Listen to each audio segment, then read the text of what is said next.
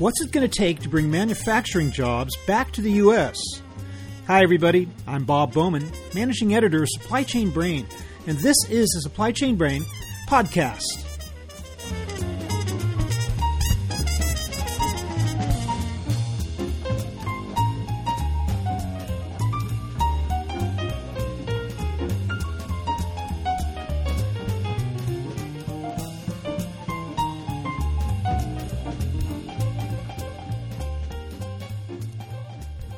One of the most controversial issues in American politics today is the state of U.S. manufacturing. The latest statistics indicate that it's stronger than it has been for years. Yet we can't ignore the millions of jobs that have migrated to cheaper offshore locations over the last few decades. How they got there and what it will take to get them back, indeed, whether we can get them back at all, is the subject of much argument. Today, we'll hear the case for reshoring from, suitably, the Reshoring Initiative, of which Harry Moser is president. He returns to the podcast to make the case for creating an economic environment that will motivate manufacturers to build new plants in the U.S. According to the Reshoring Initiative, between 3 and 5 million manufacturing jobs have been lost to trade and offshoring since 1979. Moser vigorously disputes the claim by some that the bulk of those lost jobs are the result of automation, not reshoring. He talks about a new initiative to return 1 million jobs to the U.S. in a relatively short span of time, mostly by making a strong business case to manufacturers. And he assesses the political realities of luring back even more of those jobs. So here is my conversation with Harry Moser,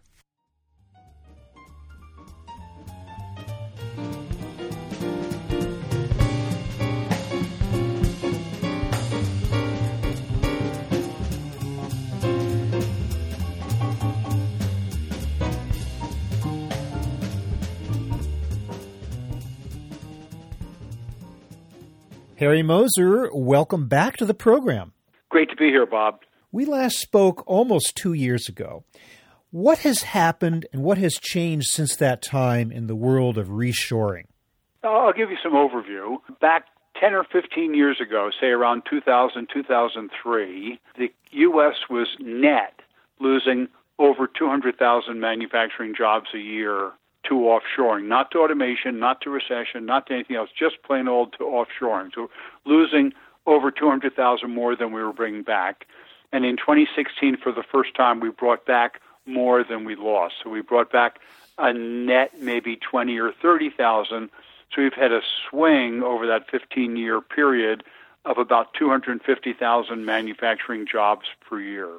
So I, have heard you say that the total amount of lost jobs due to offshoring is somewhere in the neighborhood of four million. Over is that true? And if so, over how long a period of time? Yeah, we calculate that based on the trade deficit. The trade deficit is about five hundred billion dollars per year, and the U.S. first went negative on trade about 1979 so strictly speaking, that that three to four million manufacturing jobs is built up uh, in 40 years, but of it, perhaps 75% accumulated just since about 2000. And indeed, just about every statistic that I've seen has shown that uh, U.S. manufacturing right now is in pretty good shape. It's grown, according to one study, 11% since the dot com bust. So I think we can agree that it's getting healthier. And is that your perception as well? Let's say the survivors are healthy. okay. okay. The, the, the departed don't get to vote, so to speak. So if, if it's grown 11% since the dot, if you merely mean the dot com bust, which was in 2000? 2000, 2003, then that three year okay. period, say. So you've got 11% spread out over 15 years, which is less than 1% annual growth. Mm. I'd say that, does, that that sounds pretty weak to me. There's, uh, a, there's a glass half empty uh, way of yeah, looking at it. glass half empty. And yeah. from what I from what, when I've checked into the statistics, we have not yet gotten quite back to the peak that we reached in 2007 prior to the Great Recession. Now we're just around that number, but not quite there. So, so from from several perspectives, it all depends. Are you are you happy to have the U.S. economy be 70% consumption and only you know 10% or 12%, whatever that is, whatever it is, manufacturing. And the, you know, to me, the answer has to be no in the long run because you cannot live with a 500 billion dollar trade deficit that over 30, 40 years has accumulated enough dollars offshore that could today buy. I, I did it recently. 60% of the New York Stock Exchange, or 60% of the S&P 500. I mean, just to, in effect, if everybody else cashed in their chips, they could take a big chunk of all the assets in the country. You can't just keep having that accumulate and accumulate forever. Okay, well, here's something that's happened since you and I last spoke the creation of an initiative called Return 1 Million Jobs, in which you, the Reshoring Initiative, has played a key role. Tell me about that initiative and uh, uh, looking like you're raising $20 million. Uh, for what purpose and, and what's this uh, initiative all about? Okay, first to explain, we're cooperating with that group. We're not part of the group. They're two, two separate entities. The initiative, or the ROMJ, Return 1 Million Jobs, has committed to raising 20 million and like any big fundraising you you don't have it till you get it so mm-hmm. they're doing crowdfunding they're looking for major donations from those who have the assets to do that some of it will be donations some of it could be investments it it may be that what is needed might be to recreate some of the supply chain in the US that has been lost, to fill in some of the ecosystem gaps. So there's product categories now that you just can't get here in the United States. Small, high volume microprocessors to go into consumer electronics, certain large castings, various things that, that are just very hard or, or almost impossible to find here. And so it's possible that we'll uh, recreate some of that ecosystem.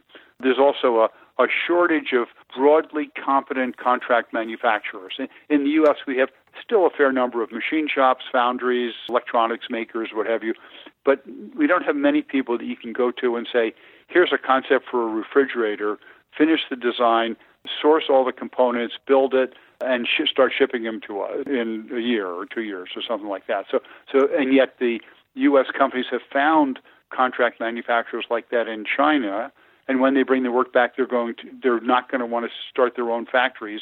They're going to want to find U.S. competence similar to what the Chinese have developed. Well, I also understand that at least part of the money is going to be used for data analytics. What's that all about? Is that yeah, in order that, to that, make the case for reshoring? Uh, exactly what?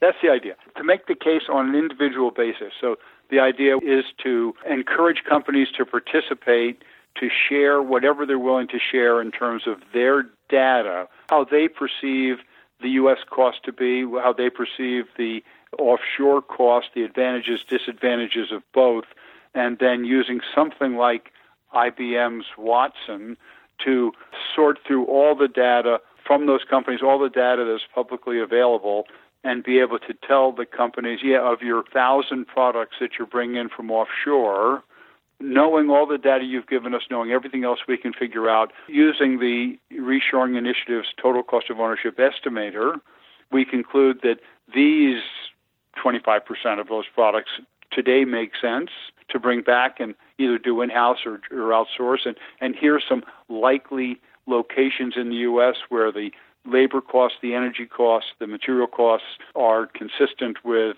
being more profitably done here than imported from there. So this initiative is underway. Uh, they haven't got the twenty million dollars in pocket yet. As you haven't gotten right? it, and putting together all those capabilities, like the data analytics, will start when they get the money. you know, it's the chicken and the egg thing. So we know the time is right. Everybody agrees Chinese wages have gone up a lot. Companies are starting to recognize the need to bring things back. President Trump adds a certain momentum to the subject, and so all, all things considered, it's clearly the right time in the last 40 years to do this. But the group has to find the money. If they don't find the money, then you'll be calling me, and we won't be talking about that. We'll be talking about the reshoring initiative.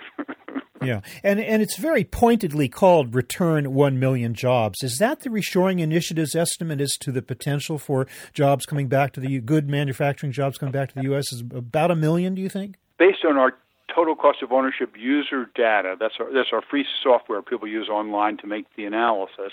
Based on analysis of their data, about 25% of what is offshore would come back if people did the math properly. If they sharpened their pencil, did the math, looked at all the costs and risks that are associated with offshore and they've been ignoring. So we've targeted of the 4 million, the 25%, which is 1 million, that with proper data, proper analytics, pro- proper insight, the companies will see make sense to come back. The other 3 million manufacturing jobs, the other 75%, require a change in our competitiveness. We require the dollar to be lower, the uh, skilled workforce to be better, lower corporate tax rates, less regulations, all the things you hear discussed in the media, and that some of which President Trump has talked about doing, and so far none of which has actually been accomplished. Now, you are quite clear in, in saying that automation is not the primary reason for lost American manufacturing jobs, although, as you know,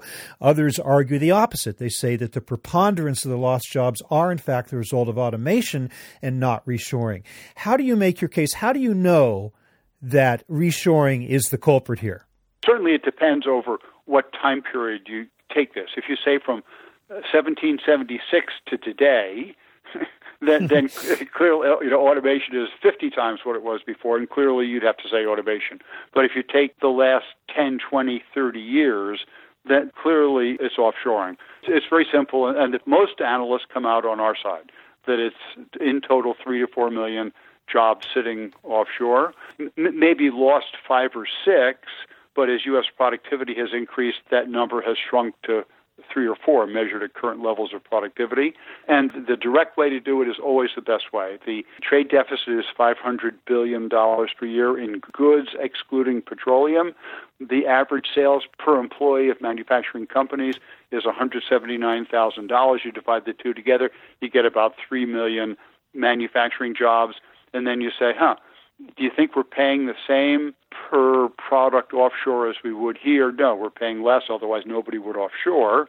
So there has to be a something like a 20, 25% price gap, and therefore the 3 million or so jobs that you get at U.S. productivity levels uh, and price levels has to be on the order of 4 million jobs at the price actually paid from China, India, Mexico, and other lower cost places. The error that most other groups have made, most specifically those who start with a productivity analysis, they say, well, we've lost so many jobs, and assuming that the productivity has been what the government says it's been, of the jobs of the 5 million jobs we've lost, 4 million were due to productivity, and therefore we must only have lost 1 million due to offshoring. And, and that's like saying, that everything going past before have been ants, and yeah, that even though that looks like an elephant, that's got to be an ant because we, today we've only seen ants go past. I mean, the, the 500 billion trade deficit is just immutable. It's sitting there right in front of you.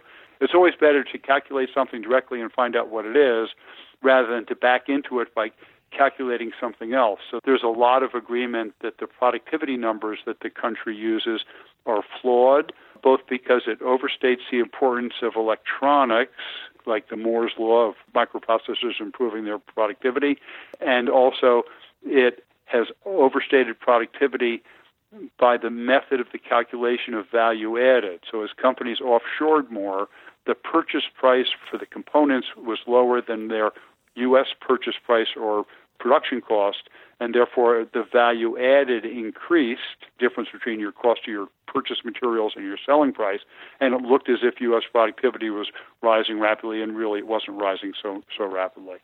And yet, automation is a reality, and I'm sure we can agree that the jobs coming back to this country are not going to look very much like the jobs that left in terms of what's how many people are in the factory, the jobs they're doing, and how much they're getting paid. Right? First, they'll get paid more because there'll be higher skilled jobs, more automation, more rocket scientists, more robot uh, engineers.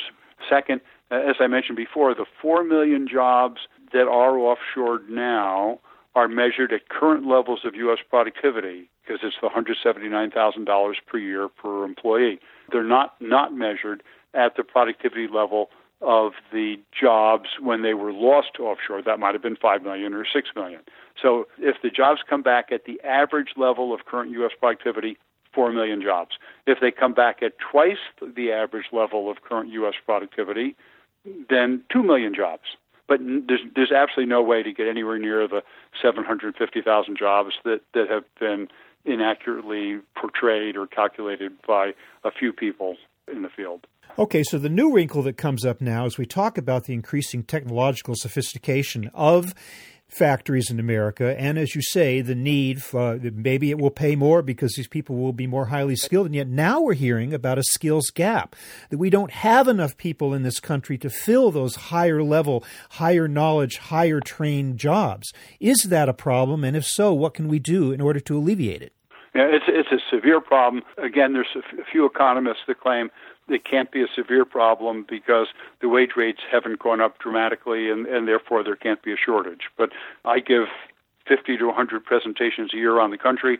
And if I don't say, here's what we're going to do about skilled workforce, they raise their hands and they say, you can't bring the work back because there aren't enough people here today to make what we're making today, much less the number we'll need if, if you increase manufacturing by 20, 30 percent, especially as the baby boomers retire and you lose all those, that, those years of experience, the people who actually went through an apprenticeship, actually had a good vocational training.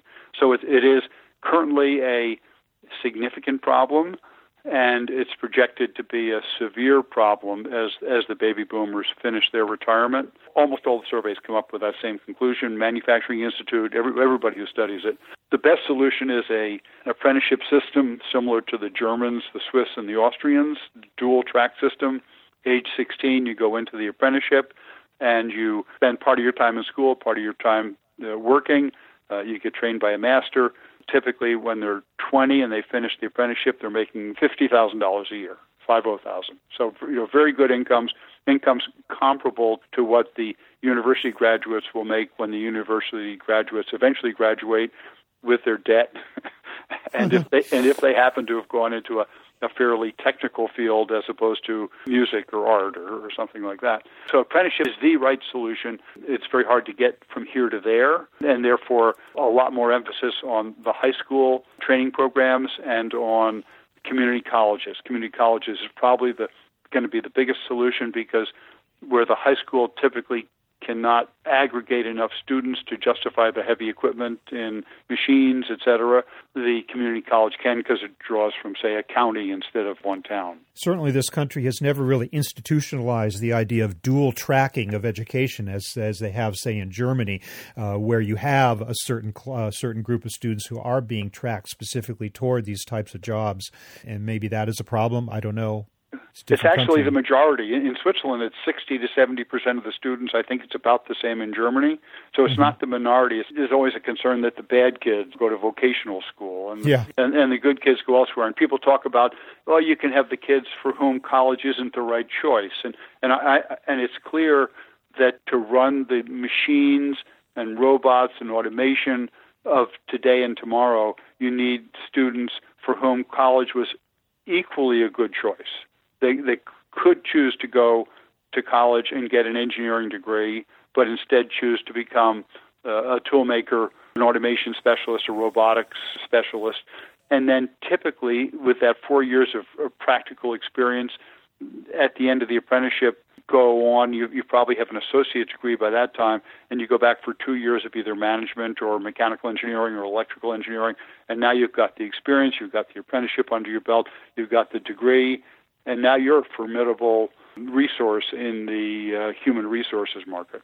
Real quickly, I do want to cover. Uh, obviously, we could have a whole other discussion about the politics of this, but the current administration, you you said that it has created a momentum in this direction. And indeed, President Trump ran on the platform primarily of bringing back American jobs. That was that was the whole deal. And yet we haven't seen much progress in that area. We've seen the proposal of a border adjustment tax which could have the opposite impact. We've seen punitive tariffs that actually end up having an impact on downstream employment in, in, in domestic manufacturing to the point where we see lost jobs as a result of that, moves like that. So where are we politically in terms of moving toward a true reshoring environment based on this administration's policies and what might come of them? We measure the announcements of reshoring and, and FDI, foreign direct investment jobs, each month. And the good news is that the rate had been going along at about the historical rate, and in November it doubled, and it has stayed at that doubled rate. So and, and we only count the real jobs, the ones that are going into real factories and real places with real products, not the nebulous, we're going to bring 50,000 jobs back here sometime, maybe jobs.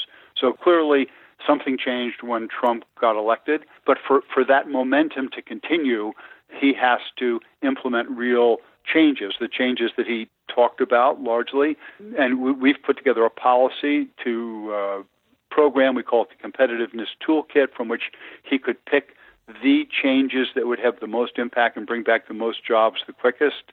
And for us, skilled workforce is always right at the top. We've already talked that one down. The other things that we're in favor of is obviously the lower corporate tax rate, big decision on where companies place their facilities, less regulations, uh, getting health care costs down, not, not the charge to the person individually, but the overall cost of health care in the U.S. down from, say, 17% of GDP to say 11 by tort reform, getting drug prices down, et cetera, other things that can be done. I disagree with you on the border adjustment tax and the tariffs. I believe that the border adjustment tax, which acts more or less like a value added tax, has been very helpful to other countries in terms of applying that tax to imports and giving a credit to exports, and therefore uh, either a BAT or a VAT would clearly bring manufacturing into the U.S.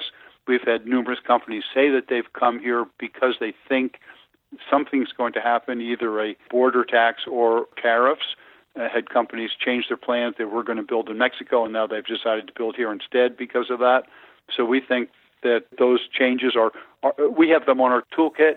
It's what can get passed and what the administration believes will have the most impact and have the least negative impact. So we would if I were in charge, I'd be putting the value added tax in, and I'd start it at 5% and phase it in over five or seven years so U.S. manufacturing had time to adjust, had time to produce the products at competitive costs, and therefore you wouldn't get the the major inflationary impacts and the supply chain disruption that would come from a 15% sudden jolt.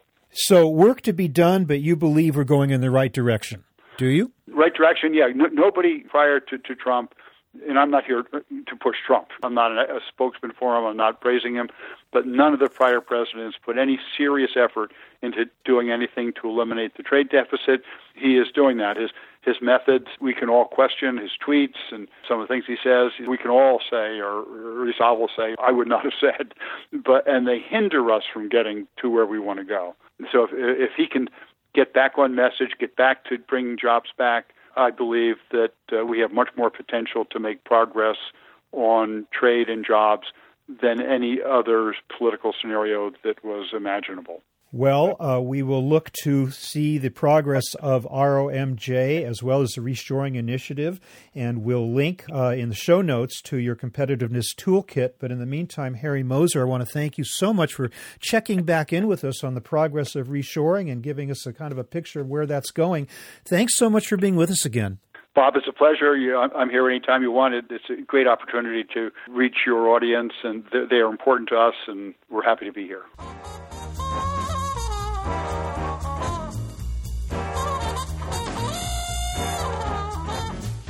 That was my conversation with Harry Moser of the Reshoring Initiative, talking about what it will take to bring back manufacturing jobs to the U.S. We're online at www.supplychainbrain.com, where we post a new episode of this podcast for streaming or downloading every Friday. You can also read my think tank blog, watch thousands of videos, and access all of our other content, including the digital edition of our magazine. Look for us on Facebook and LinkedIn, and follow us on Twitter at scbrain. You can also download or subscribe to the podcast on iTunes. Got any comments or suggestions on this or any episode? Email me at rbowman at supplychainbrain.com. See you next time.